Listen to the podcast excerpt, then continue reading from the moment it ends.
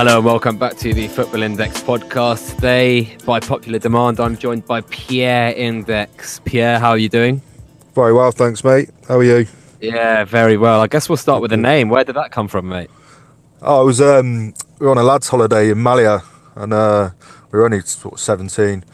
And any time I got in the pool, you know, when you come out the pool, your hair slipped back. All my mates said I looked like a Frenchman, so they called me Pierre. And uh, yeah, it's just stuck ever since. It's like my alter ego when I get too pissed and act like a dickhead. So Pierre's out.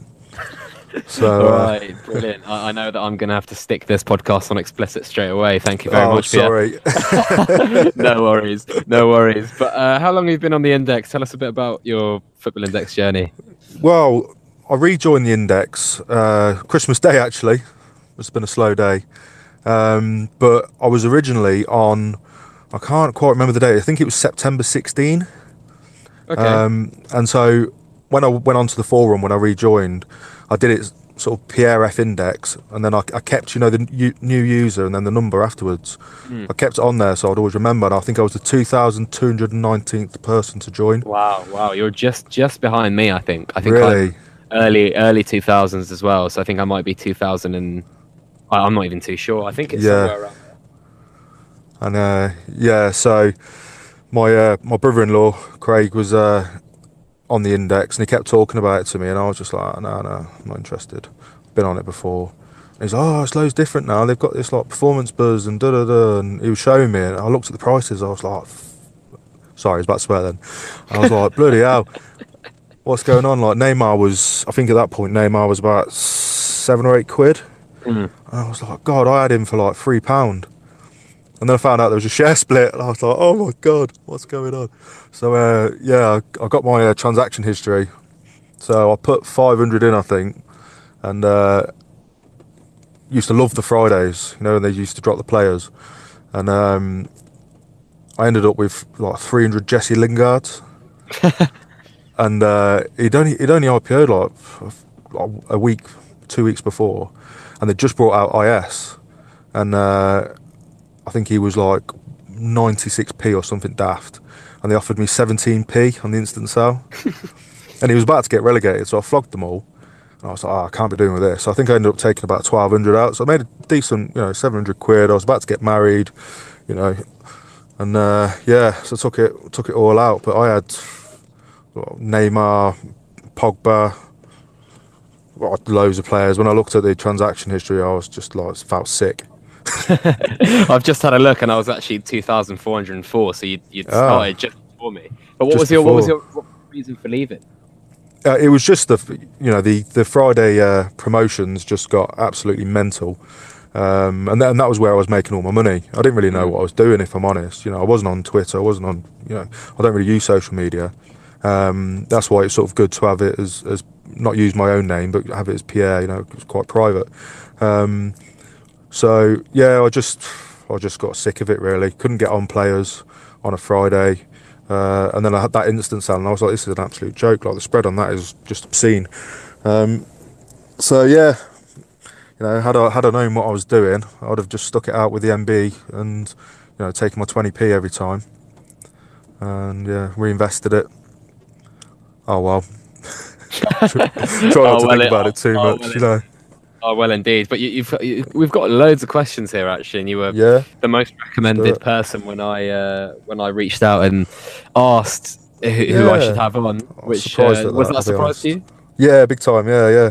Well, yeah, I never, I never thought I'd get a shout on that. So well, uh, first question from Footy Index King after he yeah. uh, slagged you off for not being a veteran know, coming on the index. Yeah, I wonder if I was on before him. Essentially, he said, "In your opinion, has joining Football Index been a steep learning curve where you've learnt things as you've gone along, or does FI adequately and accurately give you all the information from the off to fully understand the platform and succeed?" I'm not sure if I actually sent the reply I had ready for that which was along the lines of, "You know the answer to that already, mate." Yeah, I think I saw that. But um, why don't you uh, why don't you delve a bit more further into this? Yeah, so to be honest, the the information given by uh, Football Index is just diabolical. Um, you've got promotional stuff on their website that says that you have to hold a share for 24 hours in order to get PB. Um, and then on another page, it says that you've got to hold them from 2 p.m. They've sort of moved the, unofficially moved the um, goalpost a little bit to say that you've got to hold them until the dividends are paid out, which could be 2 in the morning, could be 6 p.m. the next day. Um, that's not on the website, I don't believe. Um, all right, they've got the PB. Oh, oh as well, they've got um, a page where it's got the old PB divs, which was before I rejoined, where they were halved. Um, so yeah, it's just the, the the whole communication side with Football Index is, is what lets it down, I think, and it's uh, I, I completely understand. You know, they're a, they're a start-up tech company. They've been going three years. Um, they you know they're going to have a small staff, um, but you know, it, the communication side does need a little bit more thought. I think. So, so what, Um, what would your first steps be? Say you were their uh, chief comms officer or whatever. What, what would you be implementing? What kind of rules and what what kind of uh, best practices would you be putting in place for, for general communications? Not not only when big announcement happens, but just just in general. I mean, they- sort of made a, a decent step with, with putting Mike B in. Um, I don't, people will probably laugh at that because he's, you know, he's he's not flavour of the month at the minute.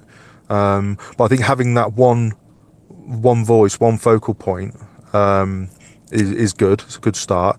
And I know you mentioned uh, when you were on with Stuart, uh, I don't know if it was last week or the week before, whenever, um, about having just a single message come out when they have the announcements and not having it come from three different people and you know second-hand uh, evidence, as, as it were. Um, I think it just needs a, a bit more clarity. They need to clean up the website. In fact, that'd be the first thing I'll do. Would be clean all the, the old stuff off the website, get rid of it completely. Um, I think the website, there's there's no sort of navigation on that website. You can't go in and say, you know, click in, oh PB, and it's got like little boxes. You know, this is how it's scored. These are how you win dividends. Blah blah blah. I think I think they've got it on a like a help section or something, haven't they? But you know, just to Yeah, there's navigate the, around the uh, site. There's the academy, isn't there? But Yeah. I, I- I don't think it's in your face enough. I think there's one thing they could do when someone does join the index where you could have some sort of kind of step by step tutorial when you actually join, as most apps do when you actually Yeah. are onboarded. Force them to onboard properly. Yeah. Yeah. I agree. Yeah, yeah, yeah. Yeah, Um, it's a little bit of a pain for the for the user, perhaps, but I don't think it is though, because I, I Yeah. think if you if you're looking at a product or app that's really hard to understand, you're kind of like, oh, I kind of like this. I'm not sure what Yeah. exactly it is. I just know that you can buy and sell footballers. There's that kind of fancy aspect of it, yeah, and then uh, and then yeah, like you suddenly get on and you have no idea what's going on. Well, yeah, and I've, I've, I imagine that's what it's like for everyone. They, you know, they come on, they're like, "What's all this about? Why is he moving? What's what's going on there? What's this live rankings? You know, what are they on about Pogba's haircut or Ronaldo's taking his dog for a walk? You know, it's just, yeah, I, you know, I, I probably didn't find it too bad. Um, you know, I, I, I suppose I spent a lot of time getting up to speed. I feel like uh, at the moment I'm, you know, I know my stuff on it now, um, and that's that's in I suppose sort of ten months really. But you know, I've done like a lot of tinkering and testing and all sorts with, you know, the way that um, they recognise who's got shares when, um, on how prices move, you know, the thresholds, the, the, the thresholds on spreads and things like that. More sort of things that will help with making money rather than just understanding how it all works because it's really quite a simple concept, I think. Um, but it's, it's getting getting that information uh, is difficult. I found the forum to be great. To be fair, I was on the forum a lot when I first started. Um, more on, then I moved on to Twitter. I'm more on Slack now, if I'm honest. Oh yeah. Yeah, it's a bit less uh, arguing, although I do like the arguing sometimes. It does crack me up. Yeah, it's uh, sometimes uh, a environment where you can actually see a lot of good back and forths, but sometimes Yeah. where you can see ones that aren't so good. But Yeah. should we move on to the next question after Footy Index King uh, dropped us a bit of a funny there? Golf and Grandad's got a, a three-parter. He said, "Do He you think did, a yeah. suspended market immediately after an announcement would be beneficial to allow traders to process what's happening?" Yeah, I, you know, I thought that was a good point. Um, I thought of something similar uh, the sort of night before he, he posted that, and it was um, I was just thinking suspend IS. Um, you know that does that does sort of dampen the big spikes that you get because you can't. It's difficult to flip a player, you know, when the when the IS is down. Um, so yeah, suspending the market is you know that's it's definitely an option. You know, it happens in other on other platforms. Uh, I think you know you it would just need again a single line of communication, probably an email that says we're going to make an announcement at 6 p.m. on Wednesday. The market will be suspended between four and eight, mm. or whatever, so that you know you don't have that pre. You know, people be piling into whoever that you know they expect. The goalkeepers will probably still bloody rise anyway. Um, you know, they always do. You know, and that's that's just a self fulfilling prophecy for me. You know, people people think they're going to rise, so they get on them, and then they rise people see them rising. It's always the the people who you know are a little bit wet behind the ears that get on them at the end, and then you know they buy hundred bloody uh, Courtois at one sixty, and he's, before you know it, he's one twenty, and they've just lost forty quid. Yeah, and, and that obviously puts people off, and it's that's not totally Football Index's fault. I, I do feel the community has kind of some sort of responsibility there, where um, if you do tweet something about goalkeepers or put it in a group chat, then you're responsible for that and Football Index aren't, if that makes sense. Yeah, absolutely. I was when all that announcement stuff was going on. I mean, I was I was in the hospital. Uh, my my daughter was born that Wednesday. Um, you know, I was in the hospital. You know, probably about two o'clock, and then I, I think I managed to check it actually at about six. And somebody somebody put on Slack, "Oh, it's goalkeepers," and I was thinking, yeah, I was thinking, there's absolutely no bloody way it's goalkeepers. Um, you know, I would be Mrs. was having contractions at that point, so uh, I had to quickly uh, put, put my phone away before I got told off, before she screamed at me. But um, yeah, it's just, you know, at the end of the day, it's dog eat dog. Everyone looks out for themselves ultimately. ultimately. Um, but, you know, there, there are people out there that try and, you know, promote sort of sustainable growth, really, rather than all this yeah. pump and dump. Yeah, which which I think is sensible, especially when we only have you know there's so many thousands of active users. You want to have as many active users as possible before those. I think to mitigate those pump and dump things at the beginning of a company's lifespan is, is probably kind of clever in, in this kind of market. So, so yeah, I, I, think there's uh, certainly an aspect of that where even if you don't want to be part of that kind of pump and dump thing, that you, you do end up getting on a player early just because they're being hyped up on Twitter. Uh, but but I, I, think you've you've been asked or touted to come on the show show podcast because you're kind of very short term. So golfing granddad asked, did you always plan on short term trading, or did a different initial strategy evolve that way? No, I mean my my I started off. I'm you know I made some decent profits. I basically had you know all the all the MB PB kings, you know, in high volume, um, and held them for for months and months and months. You know, I've still got some of them. Um, I suppose the short term trading. Uh, I'm not really sure why it started really. Um, probably just started off a bit of FOMO or um, you know, feeling like I had to do something with the with a portfolio rather than just sitting on it, which I know is a is a is a bad strategy. Um, so you know, I made a lot of mistakes in the beginning. You know, flipping players is absolutely brutal. I always say it. Um, you know, you can you can get burnt hard, but by doing so, you know, I've sort of picked up how to read the market, the different trends, price movements, um, and things like that. Which players, you know, you get some players are just football index darlings. You know, am, am I allowed to mention players? I don't suppose I am. Am I? I mean, I mean, you can, uh, but mm. we try and be as, as neutral as possible. yeah, that's fine. I'll, yeah, it, there's absolutely hundreds of them that you know will will rise and fall and rise and fall and rise and fall, and it's just it's just spotting those trends, and that's just perfect for me. You know, I'm quite analytical anyway, um, mathematical mind. I'm always working out the you know the net the net price after um, spread and commission, and you know, if I was to instant sell this player to free up funds, what price does this player I'm buying need to get to before I'm at break even? Yeah. You see what I mean? Yeah. I know, you know, if if the player I'm selling's made a profit, it's not really that's not really true, but it's a good way of thinking about it. Um, you know, just that overall total portfolio value. Um, what's the effect of me instant selling him and getting on this other guy? Um, Yeah, and it's a good way of doing it. It, it sets you benchmarks for prices and things like that. Um, you know, I've had some absolute, you know, storming trades. I've had some absolute stinkers as well. Yeah, why don't you give us some examples of your best and worst uh, in, the, in the past? Um, well, my my best one was probably I was uh, Ibrahimovic. Um, I was on that. You know, he was rising, going down to 30p, rising up, down to 30p, rising up. I was on that so many times before anyone really realised what was going on. I made an absolute killing off that. Um, recently, uh, Kelvin Amian, he was up and down. Yeah. What's the guy's? Uh, Tagliafico as well. Mm-hmm. Recently, you know, he went up to 89p, down to 72, up to 83. You know, things like that. A decent trade. My my best trade ever, and it was an absolute sh- stroke of luck was the night before Salah scored those four goals against uh, Watford. Um, I bought him, bought 100 of him, um, and the following day he wins 23p in PB. I don't think he's won PB since, or if he has, he's only won it once.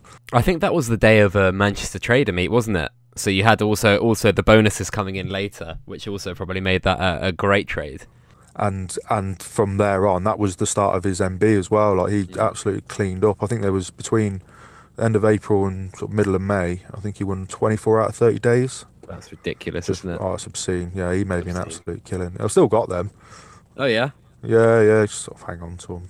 So, so it's not always not always short term. Then, does that mean you allocate a certain amount of your portfolio to short term trades and a certain amount of like long term players that you don't really touch? Well, it's just I've I've just got those. I can't remember how many there are. I think there are about 12, 13 that I've just just held from from from that point. Really, I sort of remodeled my portfolio that that night, um, and just sort of got on all the big players. Uh, and I've, they've just they've just sat there. And, and, what happened was I was withdrawing the dividends, um, and decided, oh, you know, I'll do a little side pot. Uh, so retained the dividends, uh, and then just started trading with that. Really. Mm and it's just sort of built up from there.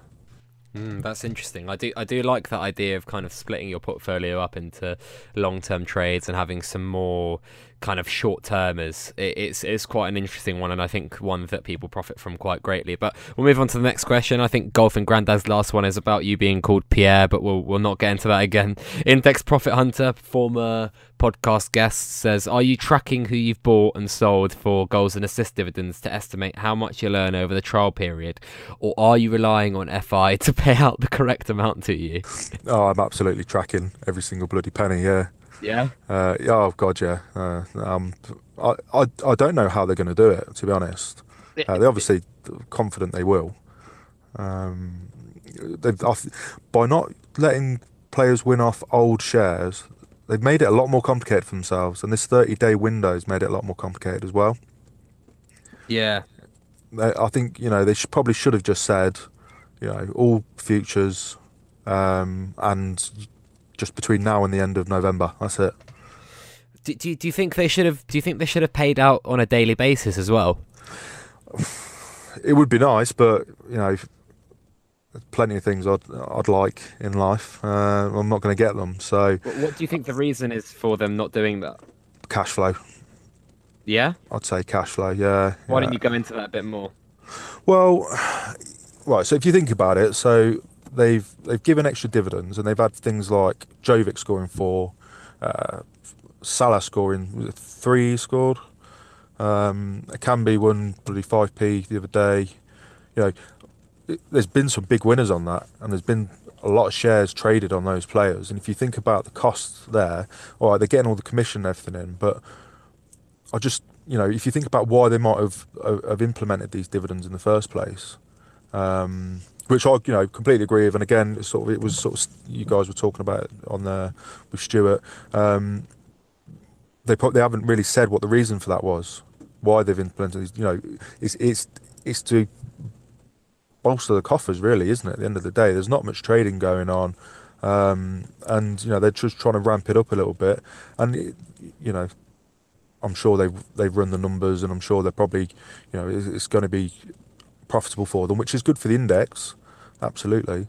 Um, but I just think you know if they were to pay them out every single day, I, I, do think that might cause some cash flow issues, especially if you get one player who you know, bangs in six or something. You know, that's a lot of dividends. But but then again, if Jovic was two pounds beforehand, for example, he went up to three pounds. The amount of money put into Jovic being like you know, let's say nearly thirty k, that money is now FI's to spend, and they can pay out dividends with that. Uh, well, yeah, but then if somebody ISs them, they need to have that cash there. I, I get what I do get what you're saying. Yeah. Um, you know, that's not really their money at that point. Um, as far as as far as I understand it, you know, I could be completely wrong. I think it is as soon as you stake a player, it is technically their money. Same way as in if you stake five pounds on Bet three six five, that's the, their money automatically. You that you they're they're just kind of liable to pay out if you win. Yeah, no, I, I get that. I, I, didn't really word that very well. Um, if I was to put five pound on a player, if you think about their balance sheet, mm. I've just you just created an asset and a liability there. Yeah. You know, the liability is slightly less because of the IS. Um, but that's all that's really happened there. So, uh, you know, it, it all swings and roundabouts, but it's that's not. I suppose there's, there's the cash there, but that's the, the what what pays the dividends is, is your is your spread and commission really. Mm, mm, yeah, I think there's there's there's still a bit of um, uncertainty in the the index uh, community as to where uh, like that line is drawn in terms of commissions versus dividends if they're actually breaking even on that point. Um, I, I, guess that's kind of what they're working towards with um, with order books to kind of remove themselves from the market. So uh, if that if that makes sense. So what what do you think of order books in the future? I think as a, as a short term trader, just to go off on that tangent, what what do you think of them when they come in? Do you think that's going to be good for you? Um, yeah, I mean, it, I've I've never really used order books before. Uh, I've done a bit of not trading on the Betfair exchange, but um, as such, just putting bets on the Betfair exchange just because the odds are better. Um, you know, and I, I, I used to, I used to do, uh, I used to gamble on football, um, and I'd always do late, late goals, so sort of you know 87th, 88th minute, uh, and I'd, I'd put a put a bet on there hoping it get matched, um, you know, 100 to one. And just see if it gets matched. It doesn't usually get there, but um, for me, I think yeah, you know, with a bit of practice and you know learning how it all works and how it you know it's going to change the market as well, which is the other thing. So that's going to need some thought. But absolutely, you know, if if I if I get it right, I can make an absolute killing with order books. I think there's going to be a lot of big winners and a lot of big losers there. I think. Would yeah. you agree? Oh yeah, absolutely. absolutely. What would you be your tips for people to prepare for that? Well, it's difficult, I know, I know really, because you don't know what it's going to be like. But what if you? Yeah. I mean, if the market was as it is now, um, I would probably um, be trying to learn or, or try trying to, to to gauge what why why players' prices move, who who goes up and down, up and down, um, what sort of price point you'd want to get on a player, and, and does he ever hit that point? Um, it's just things. It's just trying to understand the market. How how did trends develop? Um, and you know who's who's well fancied. You know, like it's Witsel the other you know the other day. I can't believe he got down to one thirty odd. That's ridiculous. Mm. Um, so it's, it's things like that. You know, if I'd if I'd have had an um, order book for that, you know, I could have put it in. If he hits one thirty, I'm getting you know four thousand or something stupid. Not quite. I did buy. I, I, did buy a thousand though. I'll be honest. fair, fair play, fair play. But before we move on, I just wanted to remind you guys about uh, my YouTube channel, and if you are looking for some more Football Index related content, you can head over there.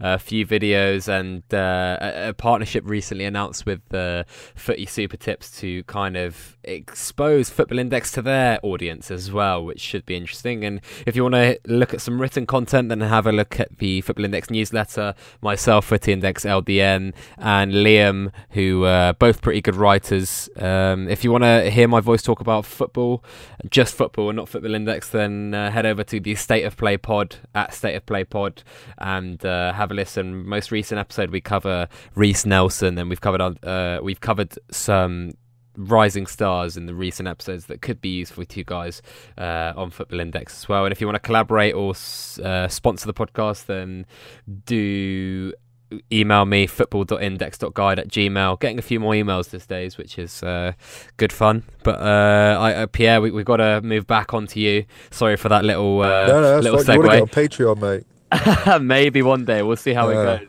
Uh, if there's enough, uh, I, I, don't know what I could offer as like a bonus for Patreon. Maybe some sort of live stream where I do Q and A's and stuff like that. But who knows? Yeah, uh, yeah potentially. I mean, always open to uh, merch.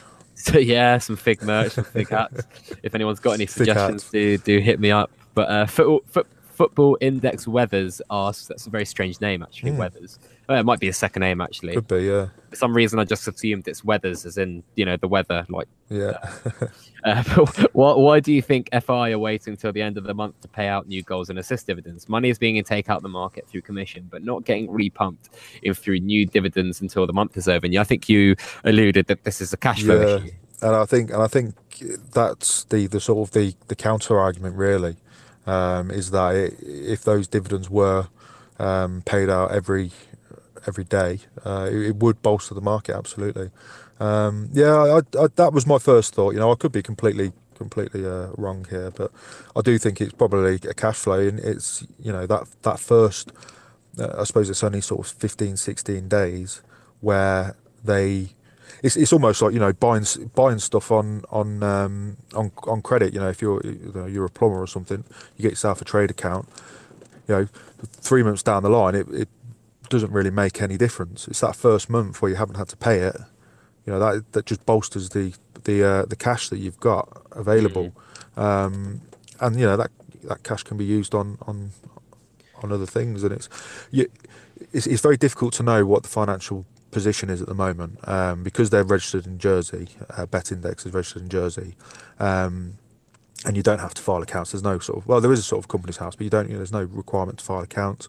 Um, the, the, holding company is uh, Future Ventures or something like that. Uh, Fame Ventures. Fame Ventures. That's it. They're registered in the UK, and you know you can you can go on company's house and, and download their accounts, and their accounts look like you would expect for a startup tech company at the minute. To be honest. Um, why don't you go into that a bit, a little, a little bit more? Yeah, well, I mean, it's purely you look at the balance sheet. I think they're insolvent. I don't want to put any figures on it. You know, they're an insolvent company, um, which means you know cash flow again becomes an issue, um, and it's you know it's you can there's many ways of raising finance you know you can you can get loans and, and, things like that if you can service the loans absolutely fine you know you can take on investors but they just take a cut of the company then uh, and and also become a bit of an influence and it's whether you really want to go down that route by implementing something that's going to obviously they run the figures as i say turn a profit in terms of commission versus dividends. Why not delay paying them out Mm, mm. A lot of people have mentioned maybe the board members that have come on relatively recently having an influence. Do you think that's a problem? Uh, because a lot of them are veterans in the gambling industry who you'd think would help FI grow. Do you think people who are not slagging them off but uh, less receptive positively to these people or less receptive in general to these people are they correct? Do you think? What's your opinion on them? It's a difficult one. It's sort of it's almost like when I don't know if you if you remember when Facebook uh, started doing advertising, and it's like, all right. You've you've had your years of fun and you've built up this massive user base, and obviously they've cocked it all up now. But uh, they started doing advertising. Oh, Facebook's got to grow up. You know, they've got to make money and stuff like that. It's exactly the same with football index. At some point, it does need to grow up. It does need to become self-sustainable, and these people have built massive, massive, massive empires of you know in a, in a similar market. You know, it's obviously it's obviously a bit different, but you know, I, I don't see I don't see the downsides of it at all. You know, people are, in, in two two three years time, people are going to look back. Some people are going to say, "Oh, I miss the old football index." You know, it was you know like um, it's too corporate now and it's too flashy and blah blah. blah. I remember, you know, looking back, oh, I remember the last we used to have. We didn't get dividends for six days and blah blah. blah it, it, needs the platform needs to grow. Uh, it needs to be able to stand on its own two feet, and I don't see why appointing board members who have done just that it can be a bad thing. People are going to moan, obviously, um, and and just like with Facebook, people didn't like it when they put ads on. You get used to it, and at the end of the day, it, it needs to be done. So, so do, do you think that maybe if Football Index came out and said this trial period was to help them create a product that's more sustainable. Do you think that would have helped? Absolutely, yeah, absolutely. Uh, it just comes down to communications again. You know, it's it's it's it's the one thing that lets them down. Yeah, it's a great platform, brilliant. It's good fun. You know, you can make good money. You can make passive income. Really, know, if you were to just, I wouldn't I wouldn't recommend it. You could probably do it a bit of a better way. But if you were to buy a top hundred tracker or of to go top fifty, top hundred, I can't remember. If you were to buy a top uh, tracker and just sit on it for two years, the return on that would be ridiculous. It's a brilliant platform, but it's just the communication is really it down. It's, sort, it's such a critical point at the moment as well. It's sort of it's really catching on mainstream. You're getting a lot of people joining, and then they have these sorts of issues. And even you know Adam Cole's um, update the other day, the bloody website didn't work. It's just it's, and I, you know I don't want to be seen to be slagging them off at all because I you know I can empathise with the with the you know with things like that. Things do go wrong. They have got a small staff. They are a grown company.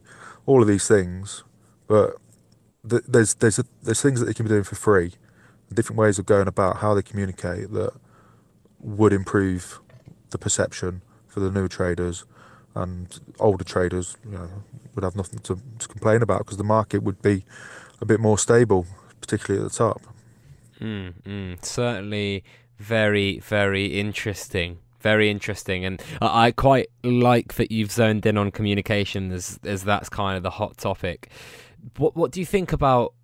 Actually, you know what? We'll move on to this because I was just about to say, uh, what do you think about Football Index employees going on Twitter? But Steve Chapman's question is exactly that. At Cornish Canary, should FI and their employees be active actively promoting players on social media. Surely they have to remain completely impartial. For me, transparency and trust in product is everything, and I just can't help but feel FI leave themselves needlessly open to criticism. Yeah, I completely agree. I mean, uh, that Tom Randerson tip I've said since I think he was pretty much doing that when I joined. I said then I was like, it's just market manipulation, and I know you know whether it's whether it's uh, uh, intended or not. I don't think it is intended. I think it's just a bit of fun, and he, you know, he puts his tip up and stuff like that. But he's an employee of FI, um, and they are promoting players. But then on the flip side, you could say, well, don't um, Paddy Power do offers and you know things like this. It's sort of almost similar. They'll say, oh, Man United to beat such and such, you know, against the crap team. Um, it will give you decent odds. It's sort of it's slightly different, but it is similar. And um, it's sort of two. There's two ways you can think about it. Really, I, I personally don't like it. Um, I don't like um, the the fact that some people, if you've got a, an iPhone, get push notifications as well for news from the app. I don't know if that still goes on. I've got Android, so. Yeah, yeah, that often does still go on. But again, you you have this thing where sometimes the apps just stop sending you push notifications, which is not amazing. But I, I just want to go back to Tom quickly. I don't. Obviously, there's nothing nothing malicious about it, and I, I, it comes from a good place where they're just trying to interact with the community. I think there's three things to think about, right? You've got to think about it as a betting company, right? Where if a player's playing really well, on fire, like Mo Salah was last season, and Bet365 come out and say we're offering a bet boost of, you know, eight, nine to one rather than five to one for Salah to score, eh, they eh, and they actively push that you are maybe more, incl- more inclined to go and uh, bet on Mo Salah scoring. However, this is slightly different, whereas you're just saying, hey, look, here's a bet that you should maybe go bet on as my tip of the day. And I'm not sure. I think as we get to a bigger customer base, I just think it's kind of like let people try and make their own decisions and let's be a bit more sensible in the way we try and interact with the community rather than leaving ourselves open to criticism as uh, the question asker uh, Steve Chapman has just mentioned uh, uh by saying that they should maybe be and remain completely impartial. I think it's it's a double-edged short sword uh, for them. I think we've uh, we've discussed this on the podcast before with Mike and Tom being on Twitter if they're not on it enough, then loads of people are complaining about lack of transparency and lack of uh, trust and lack of uh, community kind of interaction, lack of connection with their audience. But as I said, it's just such a it's so hard to weigh up. Really, uh, it's it's a weird one. Yeah, and social media is just a minefield anyway for for any company really. Um, you know, you often get people saying stupid things on there, and it affects the brand. But um, you know, I, I agree. I think I think it's a slippery slope when you start promoting players, um, and I think it does affect the perception of the of the of the platform. And um, yeah, I, am all for them interacting with traders uh, on social media, and that's fine. Uh, I just think you just need to be a little bit careful. Is all. Mm, mm, certainly so. And and what do you make of kind of the follow up after the uh, announcement from Football Index employees in terms of actually being on Twitter? I, I, don't want you to maybe name names and slag them off too much, but in retrospect, what do you think they did well and what do you think they didn't do well? Um, okay, I I've what I'll start with what they did well. Um, I think uh, there was a summary that was put on, put on by Mike B um, over uh, numerous tweets, a bit of a thread, where he laid out step by step exactly how it works, and I think that's that was really good. You know, it was a little bit late coming, um, but I, you know, at least it at least it happened. Uh, I thought that was very... better, better late than never, right? Absolutely, yeah. And I think I, I, saw a few people sharing it, and I put a link for it on, on the forum as well. Um, although I think somebody actually copied and pasted it already, which was good. Um, you know, getting that word out there. This is how it works. Um, I thought, you know, again, I didn't really see a lot of, I didn't really see a lot of the rollout, and I didn't see a lot of the aftermath, um, just because yeah, I was otherwise engaged. But um, from what I did see, they, it seemed like they got very defensive. Yeah, yeah, yeah. I, I agree with that. A little bit, not quite antagonistic, but they were. You know, there, there was one comment that riled people up um, and I'm sure the, the guy who, who, put it on there probably regretted it afterwards, although he didn't delete it. Um, and I just thought, well, it's just completely unnecessary. Uh, there's no need uh, for to be antagonistic like that. Um, and you know, from their point of view, they've just given everyone a load of bloody free dividends, and they're getting a load of crap for it. It's, you know, but it, it's it's great when you've been sat there for two months devising this great new system and oh yeah this is going to be brilliant this is what we're going to do you know benefits everybody da da da da and you roll it out and you, by that point you probably can't even see all the negatives you, you know they might have thought about how it would affect prices of other players um, but they might have lost sight of that or they might have thought oh, don't really care but it's it's not the it's not the dividends, is it though, Pierre? It's the the way it was the way at which it was executed and communicated. I, I think there's that really weird narrative coming out of Football Index where they're saying, "Look, like what's what's the problem? You know, uh, you can win more than you could yesterday." It's like, yeah, great, but one, you've devised a system that a lot of people don't like, which you should be open to criticism for if if you create a product, not everyone's going to like it. If you make changes to that product, not everyone's going to like it. Secondly, if you fucked up on the comms, you know, hold your hands up.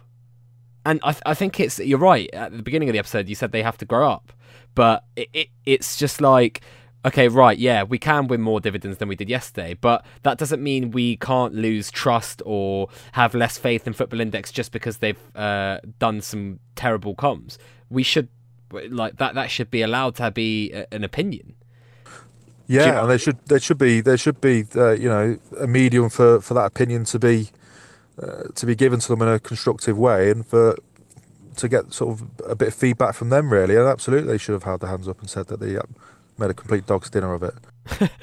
on on on the on the plus side, I thought uh, Kieran that came on, who's kind of their product lead, did an excellent job of concisely answering some questions really well in an articulate manner, uh, and there was no kind of misunderstanding his points. He he said it all in such a great way, and I do th- agree with you when Mike B came out and, and did that thread. I thought it was a really good idea. It allayed a lot of confusion, kind of did a lot of the community's job for them. Yeah, absolutely. And I, I, have, I hadn't listened to that um, that episode, but you know that's really good, really, really good. What do you say his name is? Kieran. Oh God, you lost me for a second. It's uh, yeah, Kieran, who's the, the product lead, uh, who's unfortunately not been on the podcast yet, even though I've asked him a million times.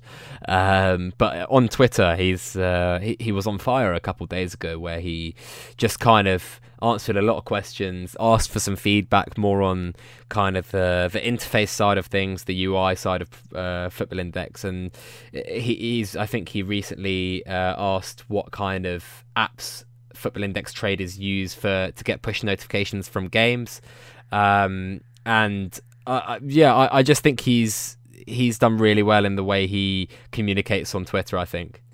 Right, that's that's really good. I, I think actually had a little notification pop up saying that a few people had followed him. Um, so yeah, I'll have to I'll have to give him a little little look. But that's brilliant. You know, that's that's exactly what they need to be doing. And uh, this whole thing has been damaging to the to the uh, to them. Um, whether it's more f- sort of damaging to the opinion of the people that were running it or the people that work there, or whether it's the, the opinion. There's certainly been I've seen loads of comments about um, people don't trust the market anymore. I, I, remember waking up at bloody half six in the morning and go on Slack, and there was a comment from one lad.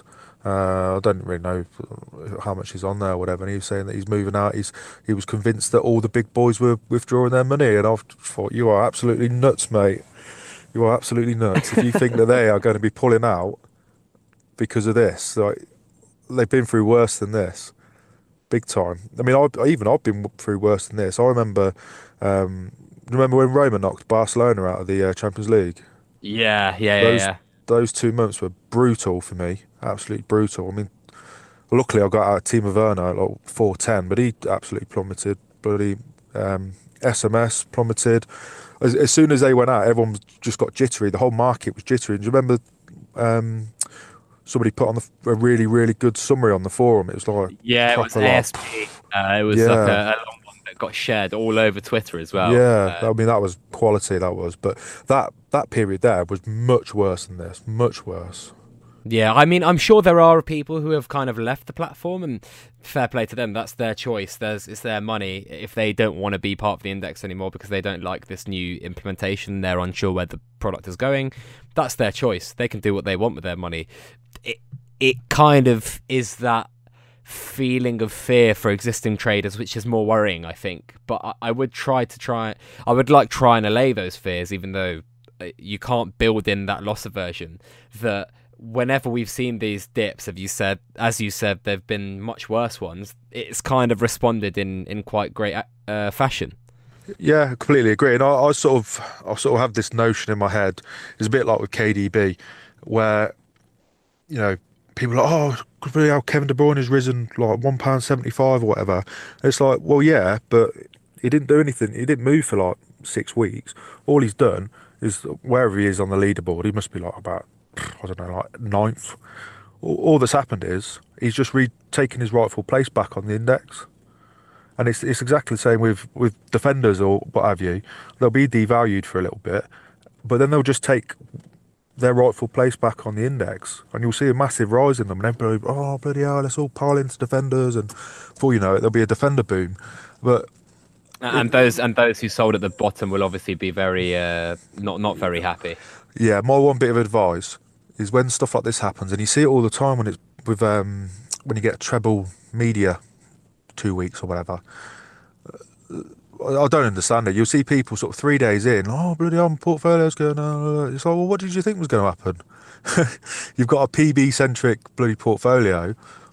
The people who sort of you know preempted it a little bit have moved money into uh, sort of MB players or transfer players, and have probably just got a bit of cash just sat there, just waiting for you all to bloody sell off your PB players and just get in on the bottom and it, you, you, either you either you preempt it or you sit it out. That's my advice because a lot of traders aren't capable of trading their way out of that situation once it's already started.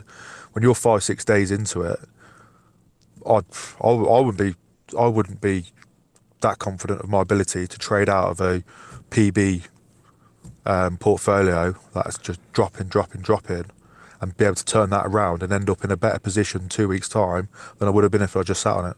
Well, just... it's maybe not even completely moving money out of PB into MB players. Mm. It's kind of hedging yourself and having a slightly yeah. more diverse portfolio on FI. Yeah, what I mean when it comes up to PB, I'm I'm listing my player. You know that sort of PB is a bit of a write off for me that weekend because I'm getting out I'm getting out my players before they play. Mm. Okay. I mean, I'm, I'm a little bit adverse to holding players during games anyway. Uh, that's just something that's just sort of developed. Uh, just because I've been burnt too many times, you're better off getting out on the high. But yeah, I'll be getting getting out of those players, and I'll just you know, sit on the cash. You know, I'll do a few flips, what have you. and I'll just wait for a little bit, and then when Mm, they all start dropping, I get on them. Yeah, Yeah, it's, it's it's- always trying to time those purchases, isn't it? Right at the bottom. Yeah, I mean, yeah, there's there's ah, there's always opportunities. That's the thing, and uh, we'll come on to it we talk about uh, short-term trading. But yeah, Yeah, I just want to I just want to revisit the comms bit just a, a little bit more, just a tiny bit more before we move on. Just that announcement where they mentioned Messi's broken arm. I thought was just ridiculous and, and if I'm honest and brutal, just an amateur move from Football Index. And I'm sorry if any of the guys at FI are listening, but it just seemed like such a petty, petty thing to do where uh, clearly a player, if, if they've broken their arm, who's going to be out for three weeks, is going to go down. But that's not the reason some of these players have been devalued comparatively. That's due to the uh, new goals and assist dividends, where players who are less likely to score or assist are comparatively devalued. Yes, their true value, material value is the same, but it's just stupid and, and it's kind of you're aggravating an already angry mob, as someone put it to me, which I thought was a great way of summarizing. Sorry, if, sorry if I sound too brutal, and I don't know if you agree with me, but I just think that was stupid. I'll be completely honest. I never actually read that bit. I just heard people talking about it afterwards. I spent blooming thirty minutes trying to get on the uh, on the page, um, getting grief off the misses. Uh, finally, they put that screenshot of, on of it. I scanned through it and I was like, waste of time. Moved on with my day, and then I heard people afterwards going on about this and that. Uh, you know, Messi's arm, and uh, you know, people seem to be encouraged by it. Some people did take sort of encouragement from that announcement from uh, Adam Cole. Um, you know, they see it as reassurance, really. Uh, but yeah, I did see. I, I'm not sure what it said. So did it say that the market's down because Messi's broken his arm? Well, well no, it, it kind of said that, the, the goals and jokingly? assist dividends was not the reason that Messi had fallen. It's because, or it's not their fault that Messi had broken his arm, pretty much. Oh my god, yeah. That's the first time I'm actually hearing what he said. That's ridiculous. Fuck's sake. It's just just comes back to you know it just needs to grow up. Why are they antagonising people? Why are they getting defensive? You know why can't they just admit that it's it's had a negative effect on the market and it's going to recover? You know, trying to reassure people that you know this is a trial. Uh, I think it's I, for them. I think it's been a success. I, I think that it will remain. I think that they, they might even roll out some alternatives. I don't really like the clean sheet bonus thing. You know, I just don't really doesn't really do it for me. It's not that exciting. why? Just not that exciting, really. You know. So what would they do? Like two p if the player gets a clean sheet? Well, you can only win two p, can't you? Mm, yeah, Unless that's you- you know, it's it's. I don't know how you do it for defenders. I really don't. I think maybe the the alternative would be uh, to try and work out the the ratio of goals and assists across the three uh, sort of categories and and tier tier it. You know, so maybe it's only one p for uh, strikers if they score, and I don't know, sort of three or four p for defenders. Yeah, but all that's going to do is, is pump up the goal scoring defenders, but they're all high, highly priced anyway because they win PB. So I mean, I I don't see any issues with it. Obviously, I'm I'm I'm absolutely loving it. At the end of the day, um, it's it's it's free money compared to before. If you if you if you buy a player after that deadline and you're buying him to hold him long term, or you're buying him because he's got a few fixtures coming up, what's the what's the harm? You know, you're going to clean up if he scores, and you get them massive price rises as well. So. Um, yeah, I, I can see it from both sides. People have, have, have got a very sort of um, defender heavy uh, portfolio will obviously be miffed and, and, and pissed off with it all. But you know, my advice to them would be that to just sit just sit tight because you'll get back to where you would have been. You know, in two months' time, you'll be where you would have been two months' time if none of this had happened. Yeah, I totally agree. I think I think there is that belief that patience will pay uh, great dividends to a lot of people, with no pun intended there. Uh, but we'll move on to our last question before we talk about uh, a question from the uh, Slack community as well. But before that, index and betting tipster, uh, as a short-term trader. Do you have any strategies that could help out those struggling with this side of the game? So I presume this is long-term traders who are trying to diversify into that other strategy. Also, how do you decide when to exit a trade? So maybe why don't you first talk about yeah a, a few strategies that can help, and then talk about kind of entering and exiting positions. Yeah. Okay. So I mean, the, I've got really, really, really simple uh, strategy. Short-term trading is, you know, people will have noticed that uh, the market rises on a Friday, and it, it, it starts falling. It sort of falls Saturday night and rises back up again Sunday, and then falls down. And it sort of you sort of hit that low point around Monday or Tuesday. And a really, really simple strategy is uh, a player that's that's been doing really well, scoring well on PB, and he has a bad weekend, has a crap score, he gets you know subbed off or, or whatever. You, you if you buy that player on a on a Monday or a Tuesday, whenever you think he's hit his low point, and you just hold him and then you just sell him on a Friday. It's that simple, really. I mean, I was doing it, um, doing it for months, and it, you know, Pedro was a great one. Pedro would, would I mean, he, he was going up each time. So you know, he started off, he was like 120 or something, and between a Tuesday and a Friday, he'd rise like 15p. Just buy 100 of him, wait, and sell him. The same with uh, Jason Denayer when he was first getting his starts for Leon. He was rising 30p. Dalbert was doing it. Loads and loads and loads of players.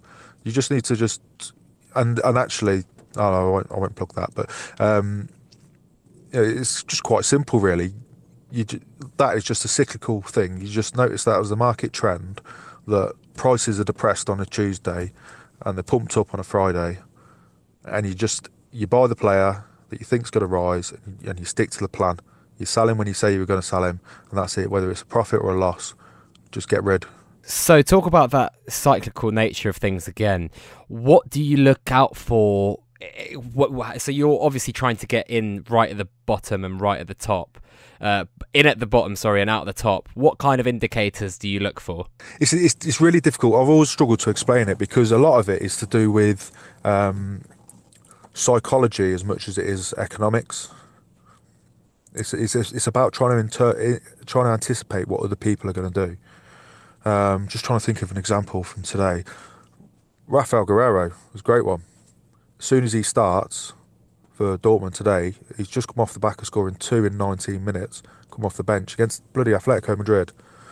Perfect, perfect. You know, he's in he's in the in the limelight. He was getting hyped up when he come back from injury. Um, you know, he comes off the bench, scores two goals. Dortmund are flying, just beat Atletico Madrid. Bam, he's in the starting lineup. He was one pound seventy. I'm all over that, all over that. I think he peaked, so I don't even know what's going on he might. so, so, so, that's that's a bit more about four. hype, right? That's a bit more about hype. That's a bit more. How, how do you use hype to your advantage with the short with those short term trades? Well, it's all about whatever the event is that, that causes the, the hype to just blow up. It's all about you see it and you look and knowing when you're too late. That's the key. Always knowing when you're too late.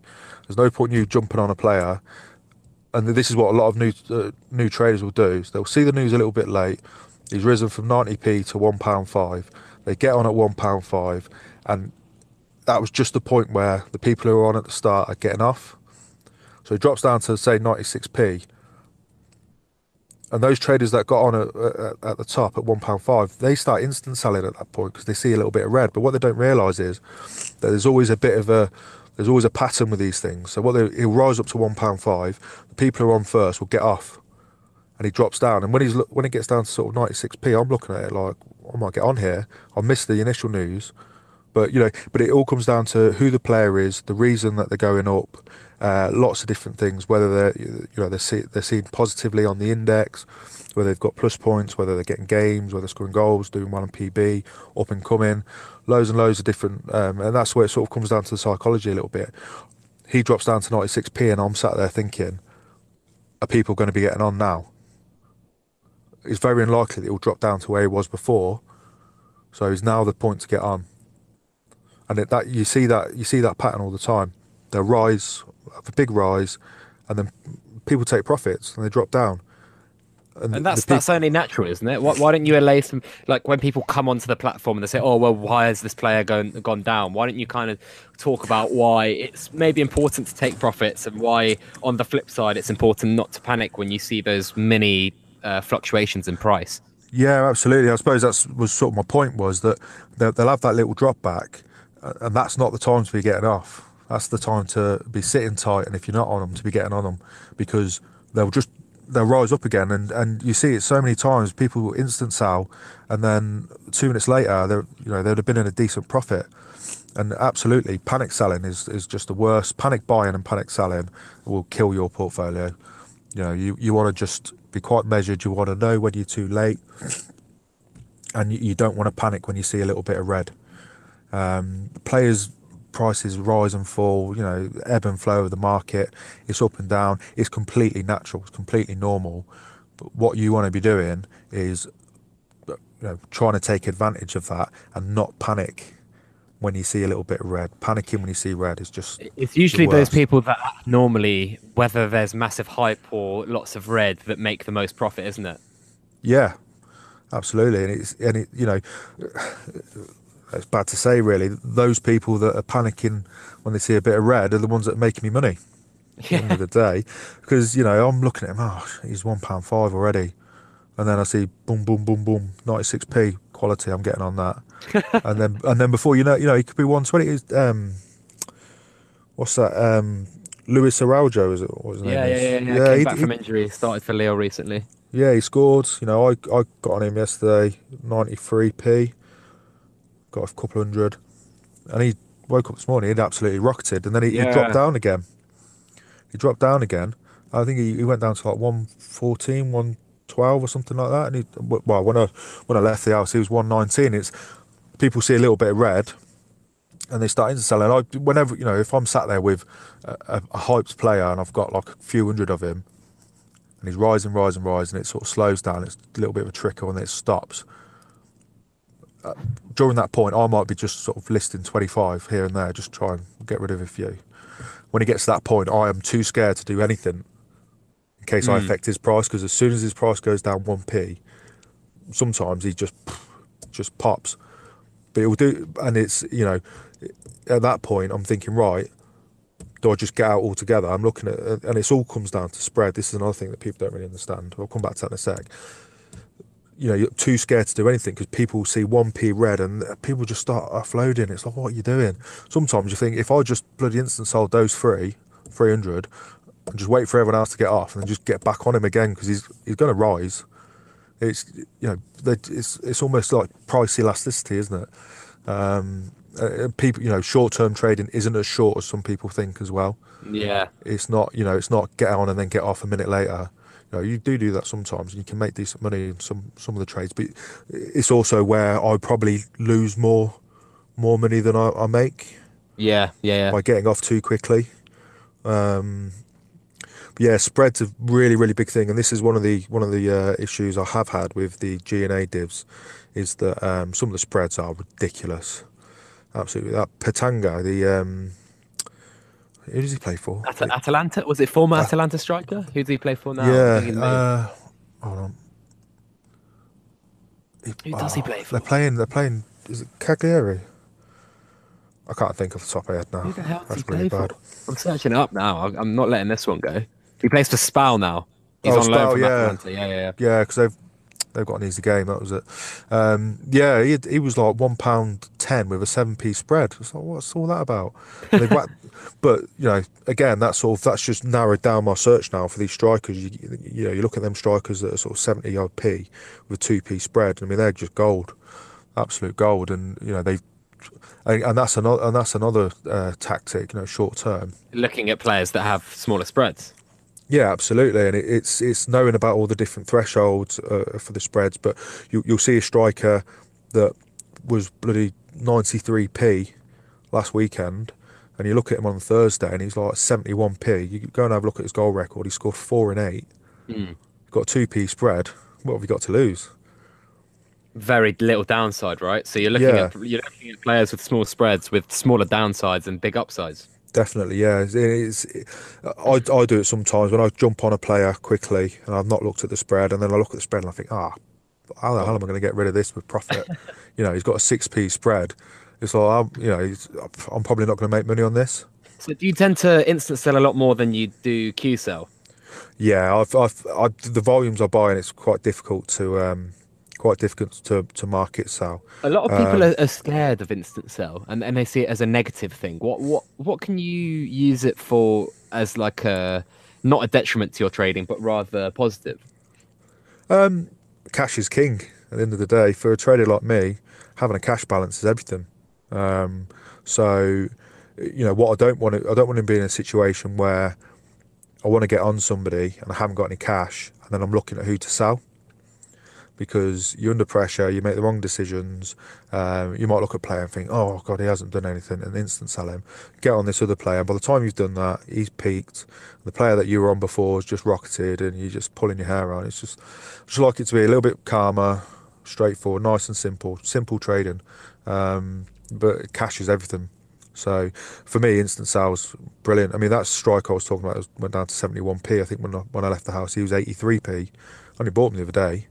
Um, and I've, I've, I've, I had a fair few hundred of them, and I've, I've, I've binned a few off, and he's still gone up. Um, so it's it's just about knowing what trying to trying to anticipate, not knowing because obviously you're not going to know, but trying to anticipate what what people are going to do, who people are going to go for, and when they're going to do it. It used to be people used to be getting getting in a lot earlier, whereas now people tend to get in quite late. I find. Um, and one good tip as well, if you've got a, a decent striker uh, for G&A, is to sell him after 2 p.m. And if he wins PB, you can buy him back for 12 and get the divs for PB. Mm, mm, and I, I, I used to try and do that quite a bit, and I, I was always struggling to get rid of him after 2 p.m. But now with G&A, people are trading all the time. You know, trading doesn't stop after 2 p.m. anymore. Yeah, yeah, yeah, yeah for sure. I think that's one thing that it's done well is increase the volume of trading throughout the day on average, rather than having these massive spikes at certain times. And I'm sure Kieran and the guys have looked at statistically when there's most trading, uh, and they've decided this. But I think we need to move on to our last question. This is from Adam Adam Waller from Index Gain, that community. He said, "How far in advance do you look when trading short positions?" I think you mentioned that short-term trading might not be so short. So go on. Why don't you explain that a bit more? Yeah. So I, I suppose I sort of through my research in my mind, I've got a pool of players that I like and that I want to get on.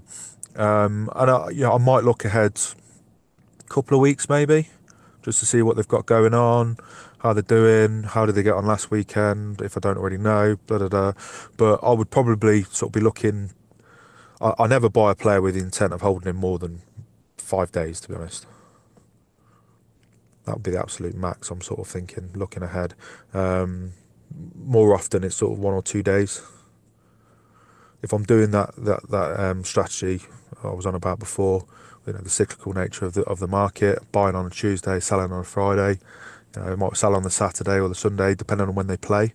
Um, but yeah, that's that's about as far as it goes, really.